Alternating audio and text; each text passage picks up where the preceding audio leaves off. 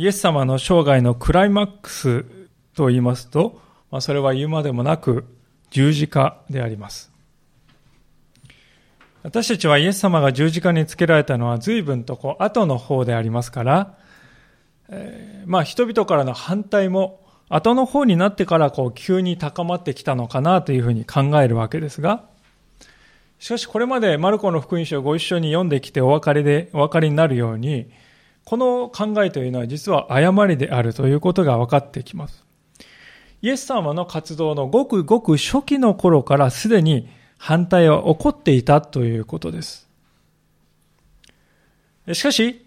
反対があるからといってイエス様はご自分の使命をねじ曲げるようなことはなさいませんでした。主は反対を恐れてはいなかったわけです。人類に本当の意味で罪を許される恵みをもたらすために、主は初めからご自分の十字架というこの使命を見据えて歩んでいたからです。今日ご一緒に見ております箇所は、そういう初期の頃の反対の中でもとりわけ大きな二つの反対が記されていますけれども、一つは家族からの反対です。もう一つはいわゆるこのベルゼブル論争とも言われていますけれども、イエス様のこの力はどこから来ているのかという、その根本的な部分における反対です。で、この二つのことを理解するということは私たちにとっても重要なことです。なぜかというと、これは今の時代に生きる私たちもそのまま経験し体験することだからです。大事なことはなぜ反対が起きるのか、そしてそれにどう対処するかということを知ることです。今日もご一緒に聖書から教えられていきたいと思っています。さて、前回はイエス様が山に登って十二弟子を任命された場面でした。今日はですね、再びこの場面が町の方に戻ってくるわけです。山からこう町に戻ってきます。で、この戻ってきた町においてある騒動が巻き起こった。それが20節今日の先頭の箇所ですけれども、もう一度お読みしますが、さて、イエスは家に戻られた。すると群衆が再び集まってきたので、イエスと弟子たちは食事をする暇もなかった。これを聞いて、イエスの身内の者たちはイエスを連れ戻しに出かけた。人々が、イエスはおかしくなったと言っていたからである。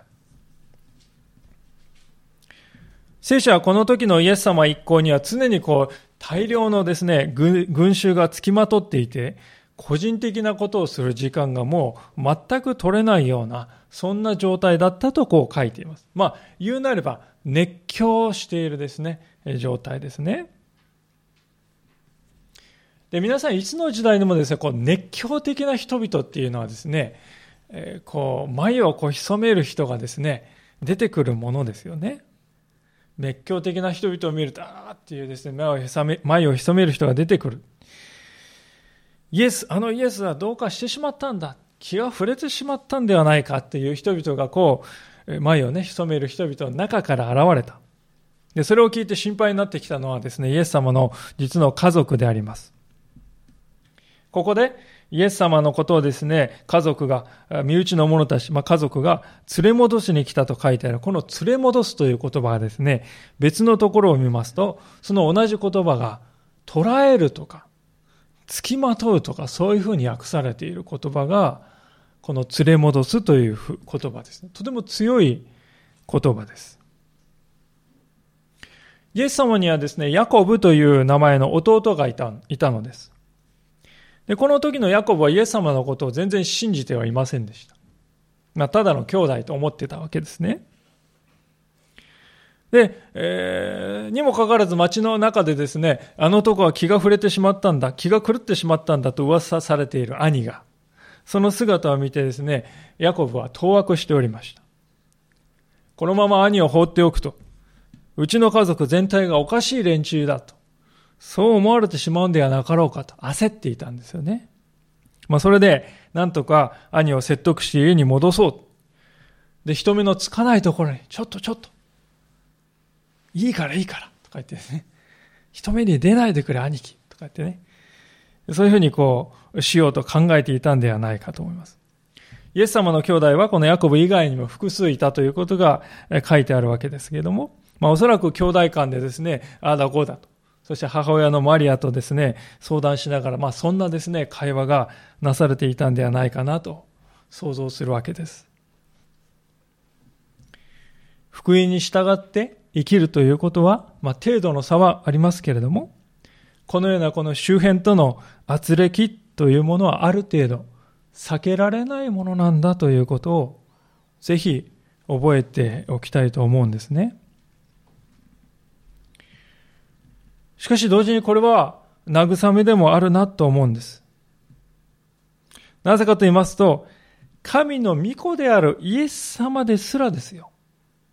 イエス様ですら自分の一番近くにいる家族から理解されなかったということがあるからですね。イエス様でさえ、あの愛に溢れたイエス様でさえ家族から理解されなかった。であるのならば私たちが似たような経験をするということはある意味では当然のことではないかとも思うんですね。でも幸いなことがあるのですが、それはここでイエス様の働きをやめさせようとしたですね、家族は後には変えられて、最も強力な福音のですね、擁護者になっていくということがあるわけです。例えば、先ほど申し上げたこのイエス様の弟のヤコブはですね、新約聖書にあります、このヤコブの手紙を書いたヤコブであると、こう言われています。このヤコブという人は後にですね、数十年の後にエルサレムにできた教会の指導者、リーダーとして立てられて、とても大いに、とても大いに用いられて、そしてそのヤコブはですね、初期のキリスト教会を形作るとても大事な人物になっていきました。この時はイエス様のことなんか全然信じていなかった彼がですね、どうして変えられたかと言いますと、それはあの十字架でイエス様が亡くなられた後に3日目によみがえられたというその復活を目撃したからです。これによって彼はイエス様が誰であるのかということを理解して、ああ、イエスこそが救い主であるのだと確信できたわけですね。それから彼の人生は変わっていきました。神様という方が私たちの人生、私たちの家族にも同じことをしてくださらないとどうして言えるでしょうか？私たちは今反対を受けている。今理解されていないそれだけを見て諦めそうになります。くじけそうになるかもしれません。でもそうではなくて、主は私を祝福のもといとしてこの家族の中で置いてくださったのだから。その憐れみ私の周りにまでそれを注いでくださるはずではないか。そう、神様に信頼して、家族のために祈っていくものでありたいと、そう思うんですね。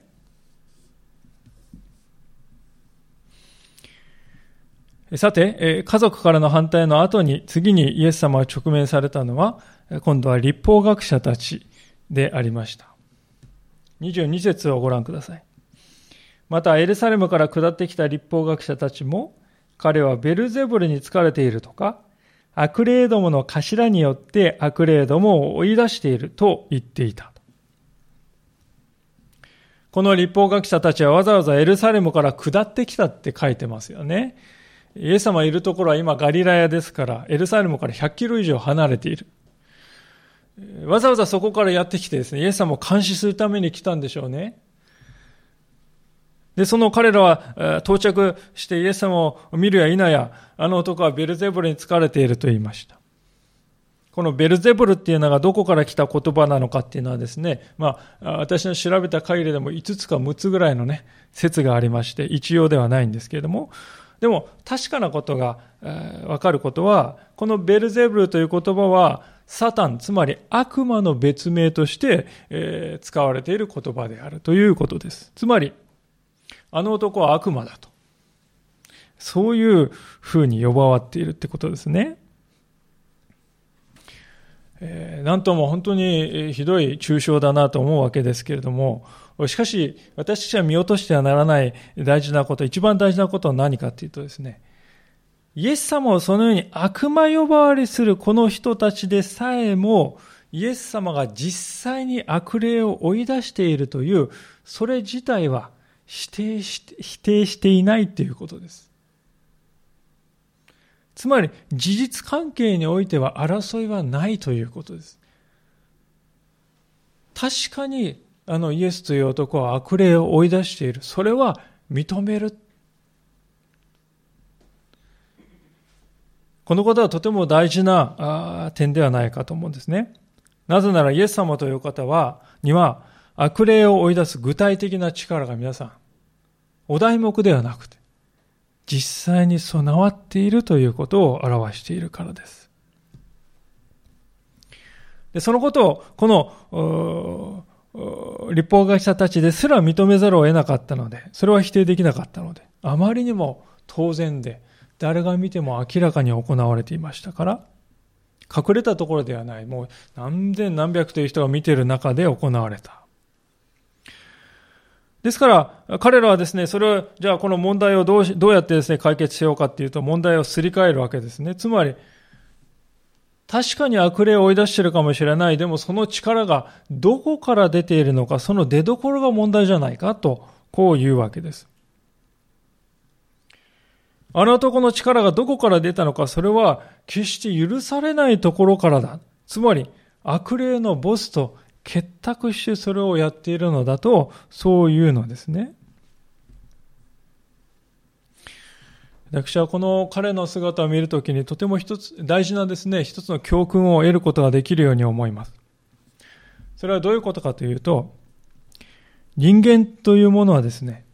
証拠があるからイエス様を信じるかというと、そうではないんだなっていうことですよ。この立法学者たちは悪霊を追い出しているイエス様はそれをやっているということは分かっているのです。このイエスという男には何やらわからないが、そういう力が実際にあるのだと、それは認めているんですね。それなら、一つ座って、このイエスが何を言っているか、耳を傾けてみようかなと考えるのが素直な人の姿だと思いますね。ところが彼らは、絶対にこのイエスという男を認めるわけにはいかないと、そういう前提をすでに持ってしまっています。どんな証拠があったとしても、決して私はそれを認めないっていうですね、最初から決意してきているわけですよ。するとですね、人間どうなるかっていうね、証拠に説得されるんじゃなくて、証拠の方をねじ曲げて、折り曲げ、折り合いをつけようとするわけですね。この立法学者と呼ばれる人たちは、外面的な姿を見るととても宗教熱心な人で敬われておりました。敬虔なクリスチャンとかですね、よく言われる言葉がありますが、その言葉がこの時代で当てはまるのはまさにこの立法学者たちですよ。しかし彼らは、外側のそのような姿と裏腹に内側には非常に頑固な、堅くなな姿、そして高慢な姿を隠しておりました。それが今ですね、イエス様に対するこのような悪意ある攻撃となって現れたのです。ですから聖書は、このような人々のこに対して、このような人々のことを次のように語っている箇所がありますけれども、一箇所開けてみたいのですけれども、第一コリントの一章の19節からですけれども、コリント人へ手紙の第一の一章の19節からのところですが、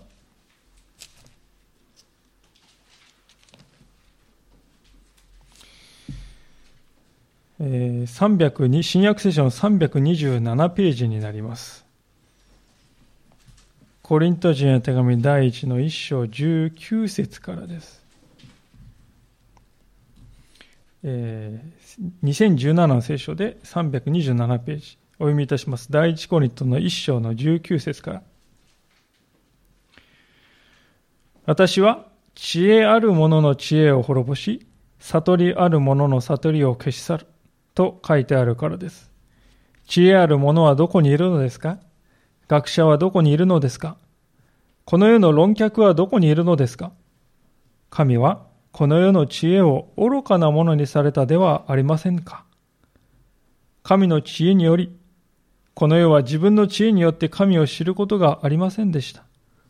それゆえ神は宣教の言葉の愚かさを通して信じる者を救うことにされたのです。神はこの世の知恵を愚かなものとされたではありませんか？と書いてますよね。これは学問とか知識が害悪だとかいらないとかそういうことを言ってるんじゃなくて、私たちはそのようなものに心を奪われて、それを誇りとして、それで自分を守ろうとしていくときに、それは愚かなものになってしまうということですよね。ですから、皆さんに重ねて申し上げたいことはですね、人間というような証拠があるから信じるかというと、そうではないんだということなんですよ。前提条件を持たないで素直な心でイエスというお方を見つめていく。だから私たちは信じることができるんです。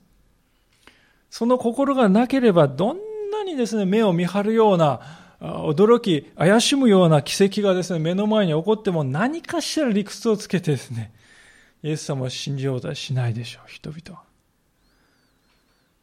そのことをですね、本当に私たちは心に刻んでおきたいと思うんですね。この彼らの姿を見つめながら。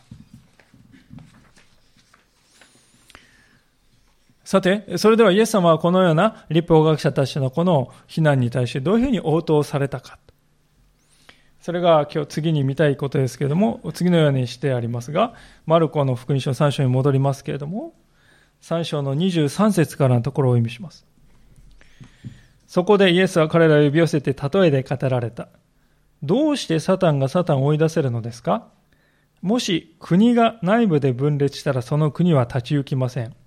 もし家が内部で分裂したらその家は立ち行きません。もしサタンが自らに敵対して立ち分裂したら立ち行かずに滅んでしまいます。まあ、イエス様の論理というのはとてもここで明快だと思うんですね。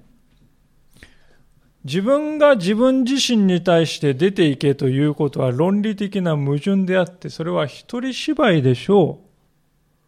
だからありえないことですよね。私がですからここに立って私に対しては角谷を出ていけっていう、それはありえないことだ。そう、イエス様は言っておられるわけです。皆さん、悪霊が何を目標として活動しているか。それは人間を支配して神から遠ざけようとすることです。人間に対して、人間をお作りになられた創造者なる神を忘れ去らせること、これが悪霊の存在の目的です。で、それにですね、まんまと人間の歴史が始まって以来悪魔は、悪霊たちは成功してきた。あちこちで成功してきた。しかしイエス様が来られて、あちこちでそれをですね、打ち破っておられるわけですね。悪霊に支配されていた人々がですね、解放されていく。あちこちでそれが起こる。つまり、悪霊の存在意義がですね、打ち壊されているわけです。皆さん、悪霊の存在意義を打ち壊すようなことを、悪霊の頭の力を借りてやる。そんなことがあり得るでしょうかそれは例えて言えば、強盗団のですね、ボスが、手下の強盗たちを取り締まっていくようなものです。あるいはマフィアのボスがですね、自分の手下を次々と捕まえてですね、撃っていくようなものです。どう考えてもそれはありえないことです。つまり、この立法学者たちの非難は論理的に破綻している。むしろ現実に起こっていることはそれとは全く反対のことなんだよイエス様はそのことを示そうとして、27節に書いてある例え話をされるわけでありますが、まず強いものを縛り上げなければ誰も強いものの家に入って家財を略奪することはできません。縛り上げればその家を略奪できます。皆さん、この話が何を言いたいのかっていうのがですね、なかなかちょっとこうすぐにはね、理解できにくいと思うんですよ。というのは、あの、家財を略奪するって書いてますのでね、ネガティブな話です、これは。家財をこう奪い取って、えー、ね、戦利品として持っていくっていう話、あんまりいい話じゃないですね。だからこのお話が一体何を指しているのかっていうのはこう分かりにくいんですけど、文脈をですね、注意深く読んでいくと、ここで強いものって最初に書いてある、この強いものというのはサタンのことを指しているということがわかるわけです。そして、強いもの、家と書いてある、この家というのは、24節は国とも書いてありますけれども、サタンの支配する体制のことを表しているんだということがわかります。まあ、それはですね、家とこう言われるわけですから、サタンファミリーとでも言うようなですね、権力構造というものが、確かに世には存在している。それが強いものの家だとイエス様は言うんですね。で、その家のボスであるサタンのことをイエス様はですね、強いって言うんですよ。強いと。サタンは強い、強力なものだ。決して見くびることはできないものなんだと。でそういうですね、サタンを頂点とするこの権力の構造というものがあるんだと。イエス様はっきり言っておられます。ですから、通常はですね、私たちはそのサタンファミリーのこの末端というか手下である悪霊の一つに対してさえ、なかなか手出しができないんですよね。なぜかというと、悪霊にですね、手下である悪霊に手を出すと、ボスが出てくるわけですね。ああ、強いサタンが来るわけです。ですから、サタンは自分の王国を維持するために睨みを利かせているということですね。でそういうことをですね、理解します。この27節でイエス様が語っておられることは実に衝撃的なことである。なんとイエス様はその強いものであるサタンをすでに縛り上げたと語っていることになるからです。なぜかというと、イエス様はサタンの手下である悪霊を実際に追い出したからですよね。家財を奪うと書いてあることがそうです。悪霊が支配されて、悪霊が支配して悪霊のものにされている人をですね、悪霊の支配から解放してあげるということは、悪霊の家から家財を奪い取るということだと。そういうふうに例えられているわけですね。悪霊たちはせっかく支配して自分のものとしたですね、人間をイエス様によってどんどん奪い取られている。そういうことが起こっている。で、それはなぜ可能になるかっていうと、イエスはもうその家の主人である、つまり強いものと書いてあるサタンをすでに縛っているからなんだ。ボスが抑えられているので、手下である悪霊たちは、イエス様に従う他がないのだと。逆らうことはできない。事実。福音書を見ていくと、イエス様が出ていけって言われたときに、一言も太刀打ちできずに悪霊たちはすぐさま出ていったと書いてあるわけです。ガレラヤの群衆たち、あなた方がこれまで目撃したことの背後で起こっていることは実はそういうことなのだとイエス様はここで言っています。私はすでに強いものであるサタンを縛っている。だからその手下である悪霊たちが支配していた人々が次々と解放されているのだと。こうイエス様は言っておられるわけです。イエス様が到来したということは、サタンの敗北が始まったということです。でそのことが分かっていきますと、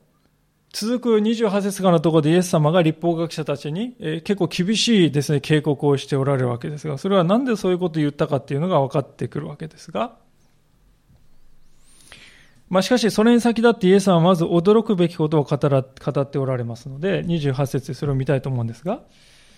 誠にあなた方に言います。人の子らはどんな罪も許していただけます。また、どれほど神を冒涜することを言っても許していただけます。人の子らは、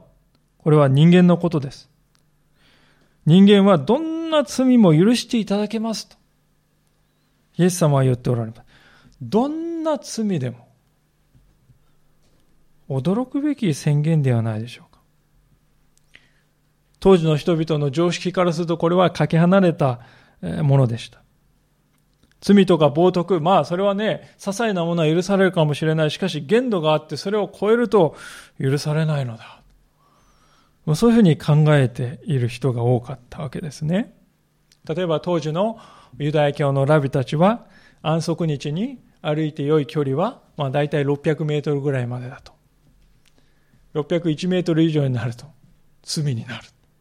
まあ、そういうようなことを言ってですね、いろいろ規定を設けていました。まあ、そういう考えですよね。つまり罪というものにものは程度の問題であると。そう考えていたわけです。しかし、イエス様はここでですね、許されない罪というものはないのだ。また同時に許されない冒涜冒涜というものもないのだと、はっきり宣言されました。あらゆる罪やあらゆる冒涜には全て許しの道があるんだよと明言してくださいました。これは私たちにとって本当にこう真に素晴らしい革命的な恵みではないかと思うんですね。多くの人々が過去の人生で犯した自分の過ちや失敗のことを思い出して、痛みを感じながら生きています。こんな私は決して許されるわけがないんだ。許される資格がないのだ。いや、許されるべきではないのだと。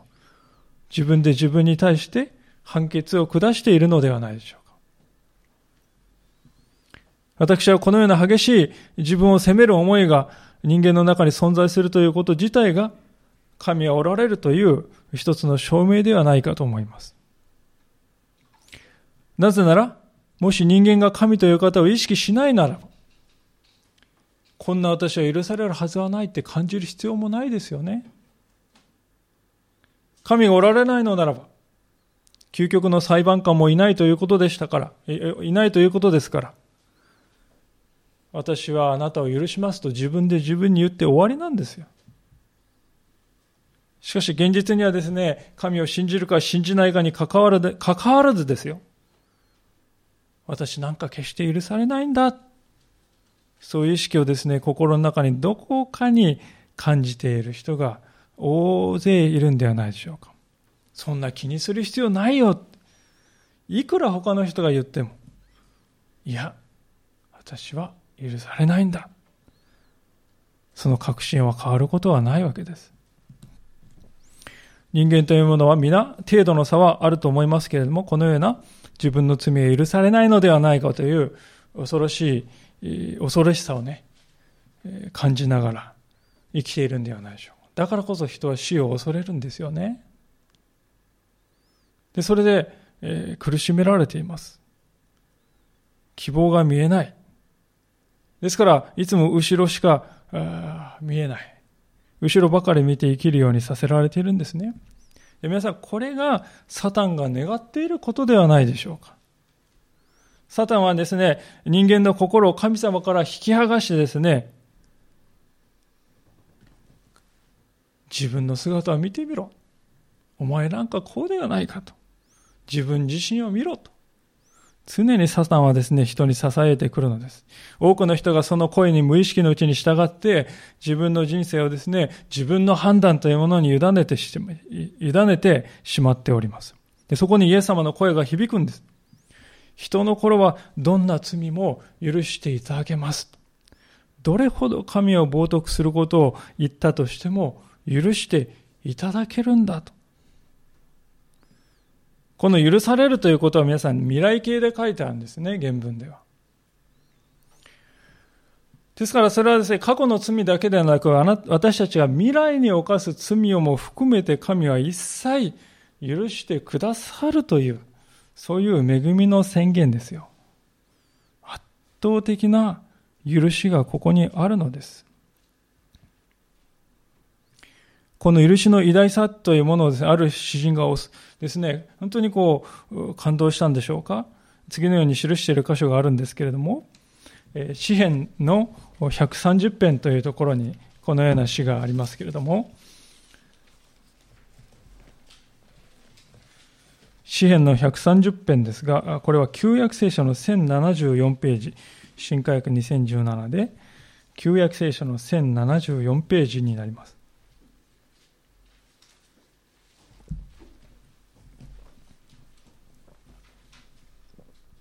詩編の130編の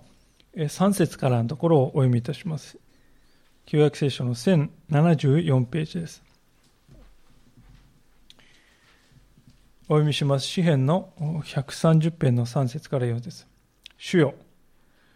あなたがもし不義に目を留められるなら、主よ、誰が見舞いに立てるでしょう？しかし、あなたが許してくださるゆえに、あなたは人に恐れられます。私はこれはあの不思議な言葉だなと思いました。あなたが許してくださるゆえにあなたは褒め立てられますとかね。賛美されますとか、そういうふうに続くんだったらよくわかるんですけども、ここで詩人はあなたが許してくださるゆえにあなたは人に恐れられると書いてるんですよ。許しがどうして恐れにつながるのかなとこう思ったんですけど、私はこれはですね、それほどに神の許しは大きい。それほどに人の想像を圧倒的に上回って、神の許しは偉大なんだということにね、感動してこの身震いしている人のね、姿だと思うんです。それは恐れすらですね、どうして神様ここまで許してくださるんですか？恐れすら感じさせるほどに大きなね、神の許しの恵みということ。この恵みを私たちは十分に受け取っているだろうか素直に、正直に受け取っているでしょうか？そこが今日問われているのでではないかと思うんですね。しかし同時にここで一つ忘れてはならないこともあるわけですけれども、それはどういうことかというと、許しというものは求めなければ決して与えられないものだということです。例えば、皆さんが誰かを傷つけてその人を悲しませたとします。で、あの、皆さんはですね、そのことを悔いていると思います。悔いているとします。心にわだかみを感じているとします。どうしたらそれを解決できるでしょうかそれは、皆さんが傷つけたその相手のところに行って、許しを請うということ。それ以外のですね、どんな方法も問題の解決にはつながりません。皆さんを許すことができるのは、皆さんが傷つけた相手を置いて、他には誰もいないんですね。もちろんですね、それをしないという選択も可能だと思います。まあ、どういうふうにして、えー、可能かというと、まあ仕方なかったよねとかね。誰だってやっていることじゃないかとか。もう手遅れで今更言ったところでね、手遅れですよとか。まあいろいろもっともらしい理由をつけてね、自分を納得させようとするわけでありますけれども、でもこういうやり方は問題を解決するかというと、決して解決しないでしょう。なぜなら、それは自分で自分を欺くことだからです。ああ、私は自分に対して嘘をついているなという自覚。人間の心はこの矛盾に耐えることはできないんですね。でそこで、新たな問題が出てくるわけです。歪みがですね、本当に対人関係や自分のセルフイメージまで影響を及ぼしていくんですね。で、これを解決する道はただ一つだけです。相手に許しを請うということです。それは自分の非を認めるということであり、また同時に私を許すことができるのはただあなただけですと。相手に自分の主権を委ねて、へり下るという行為でもあるわけです。で、これを実際に行っていくときに問題を初めて解決へと向かっていくのであります。神の許しということを考えたときにも同じ原則が当てはまるのではないでしょうか。神様の前に自分自身の罪を認めて、主よ、このような罪人の私をお許しください。願い求める。その時に神は惜しみなく、恐れを抱かせるほどに、豊かに、豊かに許してくださる。許されない罪は一つもない。主の前に持っていた許されない罪は一つもない私たちはですね本当に人間を相手にですね許されないという経験を繰り返しておりますから恐ろしくなるんですよね。人間に許してって言っても許さないって言われた経験がねあると傷になりますね。冷たい扱いを受けてそれがトラウマになって神様にも同じことはできないという人がいるかもしれません。でも神様は人とは違うんです。イエス様ははっきり言っておられます。人の頃はどんな罪でも許していただけます。イエス様ははっきり言っておられます。であるならば私たちが本当にイエス様にそれを求めない理由があるだろうか。真摯に求めれば必ず与えられる。それが神様の許しなんだということですね。では、その後にイエス様が語っておられることをどう理解したらよいのでしょうか。マルコの福音書の3章の28節からのところを読ませていただきますけれども、誠にあなた方に言います。人の頃はどんな罪も許していただけます。またどれほど神を冒涜することを言っても許していただけます。しかし、精霊を冒涜する者は誰も永遠に許されず、永遠の罪に定められます。このように言われたのは、彼らがイエスは汚れた霊に疲れていると言っていたからである。この箇所がですね、今日の箇所で一番理解が難しい箇所ですね。パッと見ると矛盾じゃないか、これはと思えてくるんです。どんな罪でも許されると言っておきながら、その直後に精霊を冒涜するものは決して永遠に許されないってね、言うからですよ。一体どっちなんですかと。しかし、これまで見たように許しというものは求めなければ与えられないものだということが分かってくるとですね、どうしてイエス様はここで精霊を冒涜する罪は永遠に許されないと言っているかが分かってくるんですね。なぜかというと、精霊を冒涜するということは、許しの可能性を自ら拒否していることに等しいからであります。すでに見たように、許しというのは求めなくては与えられないものです。なぜじゃあ人は許しを求めるんでしょうか？それは自分が罪を犯したという自覚があるからですよね。じゃあ罪の自覚はどこから芽生えてくるんでしょうか？何もしなかったら人間って罪の自覚は芽生えてこないと思います。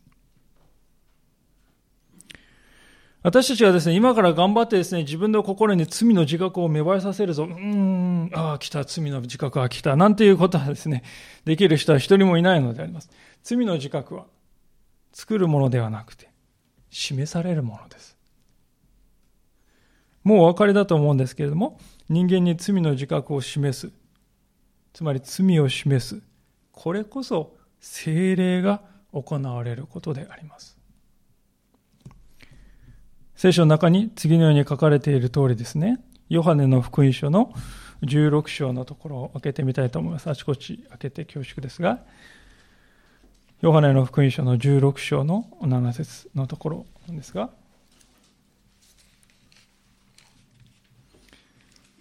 えー、218ページですね。新約聖書の218ページ、ヨハネの16章の7節から8節のところを読ませていただきます。218ページです。お読みします。しかし私は真実を言います。私が去っていくことはあなた方の益になるのです。去っていかなければあなた方のところに助け主はおいでになりません。でも行けば私はあなた方のところに助け主を使わします。この方が来ると罪について、義について、裁きについて、世の誤りを明らかになさいます。ここであの助け主と書いてあるのが精霊のことです。精霊は人間の心に働きかけて、ここに書い、8節に書いてあるように、罪とは何ですか？義とは何ですか？そして、罪を裁く神の裁き、それはどういうことですか？それを明らかにしてくださる。人々に明らかにしてくださると語られています。つまり、どういうことかというと、自分には罪があるんだなって分かるということ自体がね、すでに精霊がその人の心に働いていることの揺るぎない、揺るぎない証なんだということです。精霊によらなければ自分の罪を本当に理解して神に許しを元願い求めるということは決してできない。そう考えると、ここで立法学者たちが精霊を汚す罪を犯したとイエス様から非難されていることの意味が分かってくるわけですが、それは自分自身で罪を理解する道を閉ざしていることだからです。罪を教えてくださって、罪からの許しの道があるよと語ってくださって、そして十字架の救いを世にもたらしてくださってイエス様を捕まえて、あの男は悪霊に担かれていると、全く正反対のことを言う。それは自分で自分の救いの道を閉ざす行為なんですね。まあ、もう随分前のことなんですけれども、ある一つの悲しい、痛ましい事件がありました。あるグループがですね、川の中州でバーベキューを行っていました。その日はですね、天気が崩れることが予想されておりました。実際川の上流では大雨が降って川は増水して中州は危険な状態になるということはもう確実な状況でありました。まあ、そこで消防とか警察の関係者が何度もですね、川べりから場所を変えるようにと、なんとか移るようにと説得したのですけれども、彼らは聞き入れようとしませんでした。それどころか、そのように説得してくれる人たちに対して、悪行増言を言うような、始末でした。でついに予想通り川が増水し始めた。あまりにも急に水位が上がったので、彼らは逃げることができませんでした。なんとか必死でですね、彼らを助けようとする救急隊員がいましたけれども、その救急隊員を罵る人も、しかし中にはいたのです。けれども、彼らは下流に流されてしまって、多くの尊い命が失われてしまったという、そういう事件が以前ありました。この話はですね、イエス様はここで語っておられる警告と重なってくる場面が、面があるんではないかなと思います。必死で自分を助けよう、救おうとしてくれる。そのものをあざけったり、悪意を持って扱うなら、最終的にはその身を自分で刈り取ることになってしまう。それは自分で自分の救いの道を閉ざしていることなんだ。そのことをぜひ覚えておきたいわけですね。ただ同時に一つ注意しておきたいことは、このように書かれているからといって私たちがですね、この精霊を汚す罪を犯しているのではないかと恐れてしまう、その必要は何一つないということなんですね。この歌詞を読むとですね、私は精霊を汚す罪を何か犯してしまったのではないかなんてですね、そんなふうに考える人がいるかもしれません。それは無意味です、皆さん。なぜかというと、罪を恐れるということ自体が、すでにその人が精霊の働きを受けて、罪を自覚していることの何よりの証拠だからです。精霊が働いているからこそ人は罪を自覚して、神を許したまえと、許しを求めるわけです。精霊をですね、あの、導きを受けてない人はそんなことしないんです。初めから考えもしない。なんでそんなこと必要があるか。そういう態度をとるのですね。ですからこのことは自分の体に病気があると分かった人がですね、人に似ていると思うんですよね。自分の体に病気があることが分かりますとね、他にもどこか悪いところがあるんじゃないだろうかって不安になりますよね。そういう心境と同じだと思います。自分は健康なんだと思ってた時はですね、何も感じなかった不安をですね、病を得た後はですね、感じるようになるわけですね。でもそれは正常な反応だと思いますね。むしろ私たちにとってこの上なく幸いなことがあるのはなぜかという、何かというと、今日のコラムにも書かせていただきましたが、罪というこの病に対しては100%完璧な癒しの道がもう開かれているということです。それがイエス・キリストの十字架です。十字架のもとに私たちは罪を差し出すならば、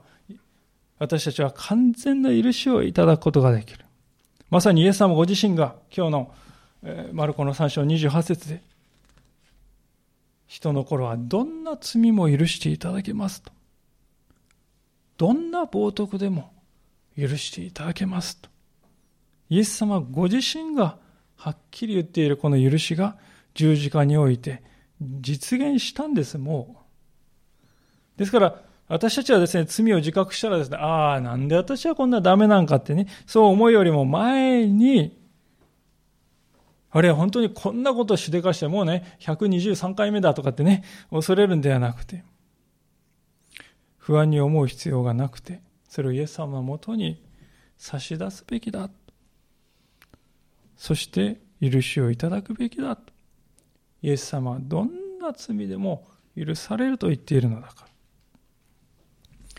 このようなですね、尊い救いを立法学者たちは、あれは悪魔の技だと言ったんですよ。どうしてそんなことが可能かというと、心の堅くななあり方ゆえであります。あの男のしていることは何であっても俺たちは認めないのだ。このような堅くなさと高慢さが許しの恵みを見えなくさせてしまいました。私たちの心はそこでどうでしょうか？神様のこの計り知れない許しの恵みを心を開いて素直に受け取るそのような素直さが私たちの心にあるでしょうか？神様の前に価値あるものはただそのような素直で素朴な信仰なんだということをしっかりと覚えていたいと思います。お祈りをしたいと思います。